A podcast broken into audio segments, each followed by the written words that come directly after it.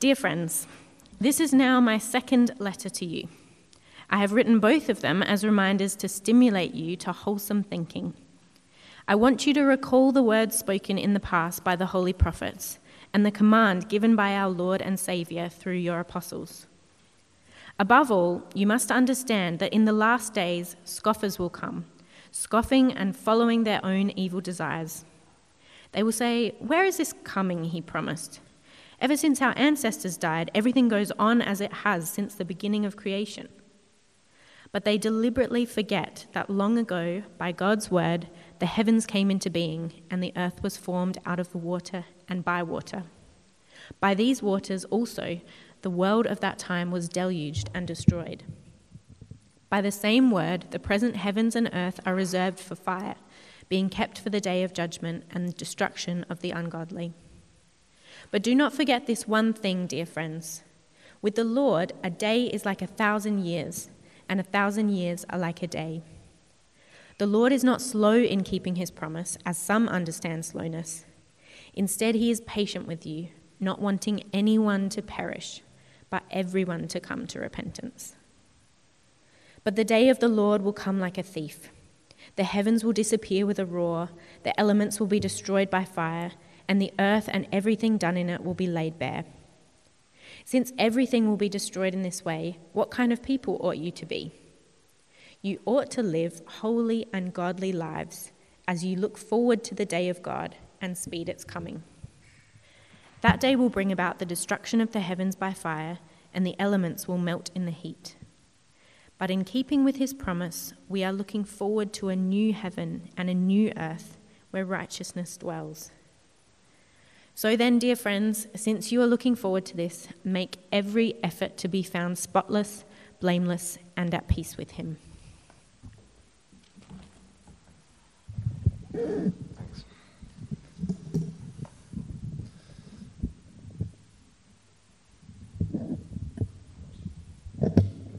Thanks. Thanks, for reading. Um, let me say, do, do make use of this Advent devotional. Uh, this is all Kate's work, um, and it's a mammoth effort that she's um, put in to compile that. Um, I've read through it, and really looking forward to working through it more slowly. Many times as I skimmed, I thought, ah, oh, that's so helpful. Uh, it's heartwarming, it's challenging, it'll uh, fix your eyes on Jesus as we um, journey through Advent together. Uh, you should have an outline for the talk on a, on a little handout. If you don't, Jack can bring some more rounds. And please keep that passage of the Bible open. And let me pray for us as we begin. Father, we thank you for the presence of your spirits, uh, the spirit who enabled Peter to pen these words all those centuries ago.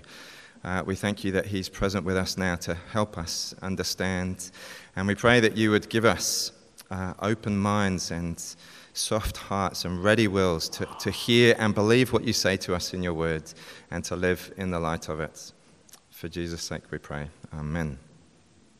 Well, let me ask you, what are you looking forward to at the moment? What are you looking forward to? I know what Vidge is looking forward to. Um, I asked the members of, uh, Vidge is getting married next week. Um, I asked the members of our gospel community on Friday, and these were the responses they gave. You can try and guess uh, which response belongs to whom. So one person said, uh, The cup of tea I'm making myself.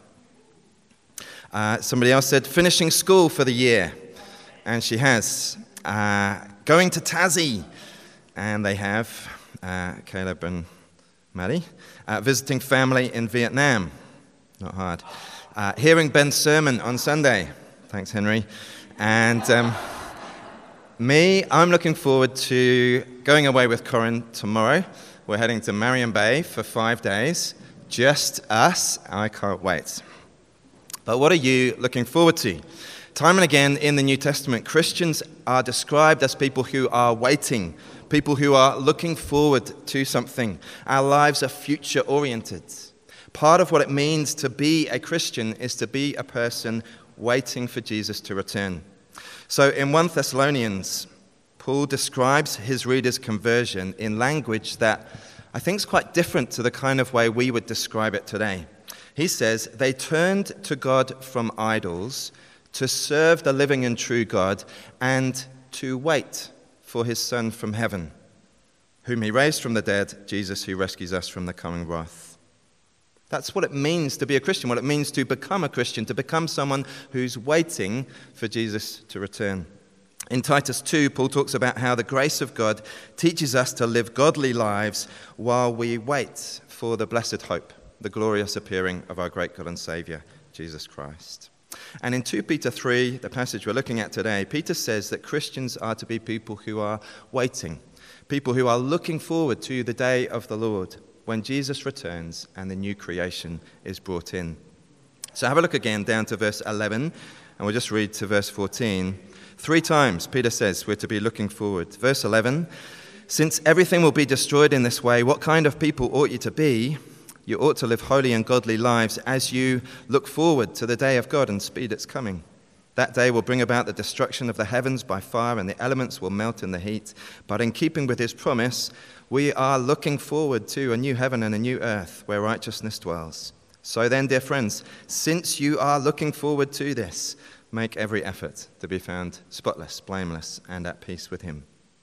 According to the New Testament, if we're Christians, then we're to be people of hope, people whose lives are characterized by looking forward with eager expectation to God's promises being fulfilled.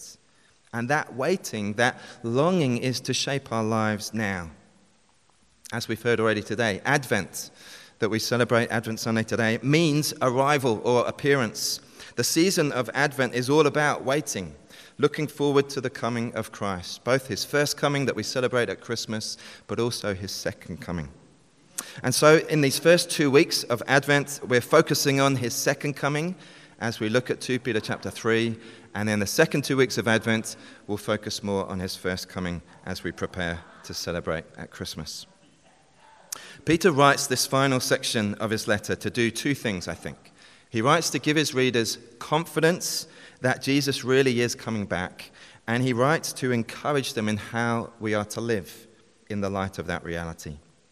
So today we're going to think about uh, verses 1 to 10, and particularly the fact that Jesus really is coming back. And then next week we'll look at the second half and the way that reality should shape our lives now. Peter starts chapter 3 by telling us why he's writing his letter. Have a look again, verse 1. Dear friends, this is now my second letter to you. I have written both of them as reminders to stimulate you to wholesome thinking. I want you to recall the words spoken in the past by the holy prophets and the command given by our Lord and Saviour through your apostles. Peter is reminding them to remember, to remember the words of the Old Testament prophets and the New Testament apostles. We're to be people who hold on to, remind each other again and again of the truth of God's word, who build our lives on the firm foundation of Scripture. Peter's writing to remind his readers, and we've called this series a final reminder. If you've been a Christian for any length of time, you'll realize that as you read the Bible for yourself, as you come to church on Sundays, much of what you read and hear is not new, it's a reminder. One of the things we most need reminding about is the fact that Jesus is coming back. Now, most of us know that. It's, it's not a new idea for us, but we need to be reminded. Our belief needs to be strengthened and nurtured, and it will only be strengthened as we remind ourselves and each other of what God has said in His Word. Part of the reason we need reminding about Jesus' return is because we're surrounded by voices that ignore or deny or laugh at the idea. So Peter uh, says in verse 3 Above all, you must understand that in the last days scoffers will come, scoffing and following their own evil desires. They'll say, verse 4, Where is this coming he promised? Friends, we're in the last days. That's the period between Jesus' ascension and Jesus' return. And if the presence of scoffers was a reality in Peter's day, well, how much more 2,000 years later? We shouldn't be surprised that our society scoffs at the idea of Jesus coming back. Now, you might think, Ben, I don't experience much scoffing, but I wonder if that's because we're not talking much about Jesus coming back. I remember one time Corin's mum was staying with us and I was preaching on Christ's return, and she was amazed. She found it incredible that there would be people who seemed kind of normal and intelligent who actually believed in that idea. The assumption of our culture is that people who talk about the end of the world are just a bit weird, aren't they? A bit cuckoo. And that's an assumption we can easily absorb. Robert Weinland, the founder of the Church of God Preparing for the Kingdom of God, good name for a church, he claimed Jesus would return on the 29th of September 2011. When that date passed without fanfare, he tried again in 2012 and 2013, 2018, and 2019. I'm not sure he's got a current prediction in play, or, or maybe he's given up. Now, we'll see a bit later, Peter says, the day of the Lord will come like a thief. In other words, it'll come unexpectedly. It's, uh, we shouldn't try and predict exactly when it's going to happen. But Robert Weinland has at least got something right, hasn't he? He really believes Jesus is coming back. Peter says we shouldn't be surprised that we meet with ridicule and disbelief when we talk about Jesus' return. We need to guard ourselves from absorbing that cynical attitude and be people who hold on to the truth of God's words, despite the scoffing. We need to remind ourselves and each other of Jesus' promised return. And so, in the rest of the passage, there are three things I think Peter says we particularly need to remember to counter the scoffing of the world. Firstly, we need to remember the world is not eternal. Secondly, that God is not being slow. And thirdly, that the day of the Lord will come like a thief. So, firstly, we need to remember verses 5 to 7 that the world in its present form is not eternal but will be destroyed. Now, the reason these scoffers give for not believing in Jesus' coming is there in verse 4. They will say, Where is this coming he promised? Ever since our ancestors died, everything goes on as it has since the beginning of creation. I think it's a, very kind of modern scientific way of reasoning. Science involves making uh, a theory and then conducting experiments to try and you know, support that theory. And the more your experiments uh, support the theory you've made, the more confidence you can have that it's true. That's kind of what these guys are saying. Their theory is the end of the world will not come, tomorrow will always come. And they say, look at all the evidence. For thousands of years, for millions of years, there has always been a tomorrow. The world just carries on. But Peter says they're ignoring a crucial fact. Verse 5. They deliberately forget that long ago, by God's word, the heavens came into being and the earth was formed out of water and by water. By these waters also the world of that time was deluged and destroyed. Peter is saying, Remember, the world is not eternal. God brought it into being by his word. The universe is not self sustaining, it relies on God for its existence. And remember, too, that the world hasn't always just carried on day after day. There was a time when God effectively brought the world to an end. Verse 6 is referring to the floods, when God said, Enough, I'm going to bring this world to an end and start again with Noah. Peter says these scoffers deliberately forget about God's judgment in the flood. But Christians need to be people who remember. God has brought climactic judgment in the past, and He's promised He will do it again. Verse 7 by the same word, the present heavens and earth are reserved for fire, being kept for the day of judgment and destruction of the ungodly. You see, friends, God has set a day, a day of judgments. And the world is being kept. That's what Peter says, isn't it?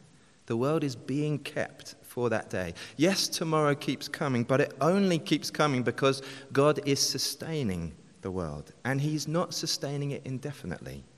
There will be an end, a day of judgment and destruction of the ungodly. So we might propose another theory. The end of the world will come. There will be a day of judgment. We believe it because God has said it will come. And where's our evidence? Well, just look. Have, have a read. And you will see that God always does what he says he will do. Uh, friends, our kids know this. God always keeps his promises. He's promised there will be an end. The Lord will come. There will be a day of judgment. He's spoken plainly about this. It's only a matter of time. But we might think, yeah, okay, but really? I mean, 2,000 years, that is a long time to delay. If he's coming, why such a long wait? We might think if I was God, I would have not left it this long. To which Peter effectively says, verse 8, but you're not God, are you? The second thing we need to remember is that God is not being slow. He's not being slow in keeping his promise, but patience. Have a look again, verse 8. But do not forget this one thing, dear friends. With the Lord, a day is like a thousand years, and a thousand years are like a day. The Lord is not slow in keeping his promise, as some understand slowness. Instead, he's being patient with you not wanting anyone to perish, but everyone to come to repentance. Now, there have been many ways of trying to understand how God relates to time. We are not going to get into that now. The key thing to understand is that God relates to time differently to the way that we do. For God, it really hasn't been a long time since Jesus' first coming.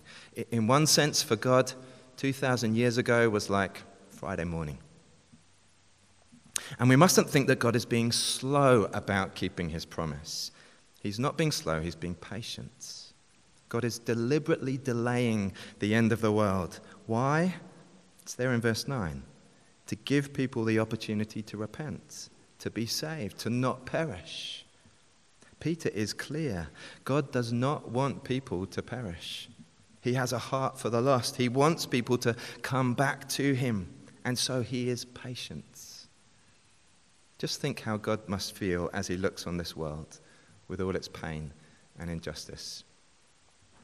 You know, if we feel sorrow and righteous anger at the evil in the world, just imagine the agony that God must feel. How he must long to put things right, to bring justice. But he delays that day of justice in order to give people like you and me an opportunity to repent, so that on that day we don't get justice, we get mercy. If you're sitting here this morning and you're someone who's come to put your trust in Jesus for your salvation, then praise God for his patience. Praise God that he delayed that day of judgment long enough for you to turn to Christ and put your faith in him.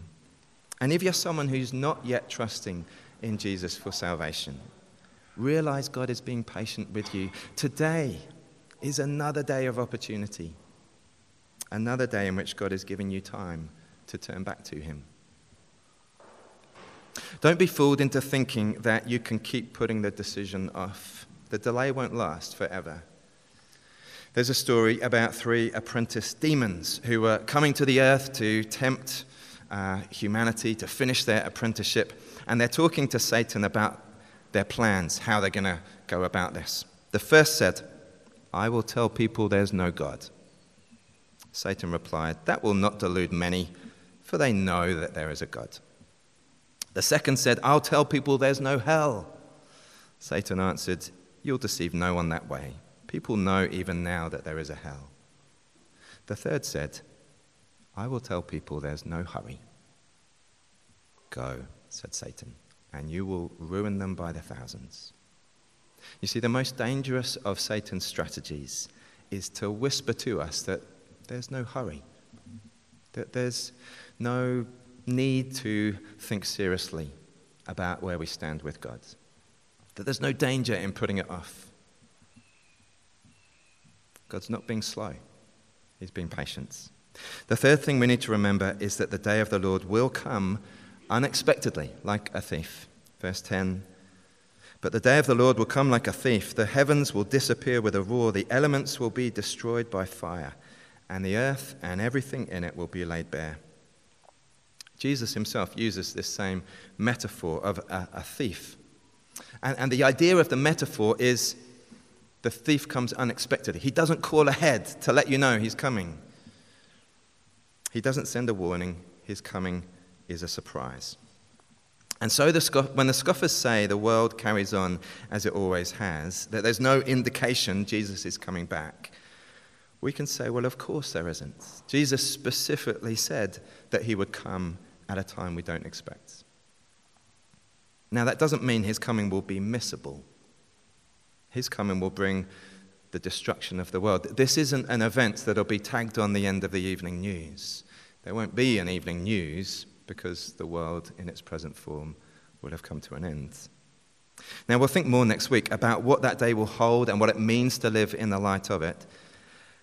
But what Peter is saying in verse 10 is that normal life will carry on. Tomorrow will keep coming day after day until one day that will look like every other day, except this will be the day, the day when the Lord returns. So, what are the things you're looking forward to? What's on your future horizon? Does the return of Christ even feature? He is coming. Jesus is coming back. As we say in the Nicene Creed, he will come again in glory to judge the living and the dead. That's the ultimate reality that this world is heading to. The, the world doesn't believe it, the, the world scoffs at the idea. That's why we need to be people who remind ourselves and each other of this reality. This is our great hope. And we're about to sing full of hope, full of joy at the expectation of meeting Him. Is that how you describe your life? Full of hope, full of joy at the expectation of meeting Him? As we finish, let me give you two ways to think about Christ's return. At Christmas, we celebrate the coming of the King. The long promised King has come. His kingdom has been established, and we enjoy many of the blessings of his rule. But there are still many, many more blessings to come. The kingdom is now, but it's also not yet. And so we continue to wait, to look forward to the return of the King, when his kingdom will come in all its fullness and all his promises are fulfilled.